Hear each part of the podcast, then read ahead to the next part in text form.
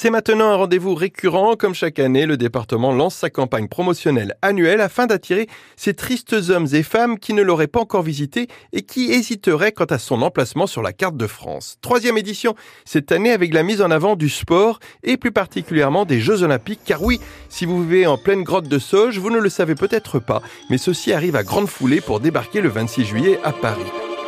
En dehors des affiches à la gloire du département, déployées dans les villes comme Nantes, ou encore en région parisienne, des publicités dans les journaux, c'est bien sûr sur les internets que ça se passe. Le web d'ici, conscient de sa mission informative, des allées et venues sur le web mayennais, vous propose donc de jeter un coup d'œil au site www.mayenne-tourisme.com et sa rubrique Le voyage inattendu, rubrique mise à jour lundi dernier.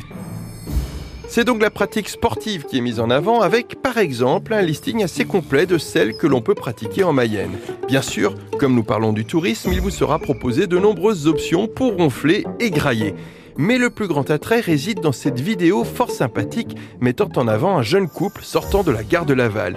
Ils découvrent au gré d'une promenade les sites touristiques emblématiques du département et y sont accueillis par nos plus grands athlètes. C'est ainsi que les visiteurs découvriront les gymnastes Louane Philippot et Dylan Billy s'entraînant en plein refuge de l'Arche. Hugo Cisterne, athlète d'Icosathlon, au sommet du belvédère du Mont des Avaloirs pour un 360 degrés magnifique, ou encore Charlotte Guillon et Bruno Delahaye, escrimeurs pratiquant depuis le Tertre Gannes avec en arrière-plan toute la majesté de Sainte-Suzanne.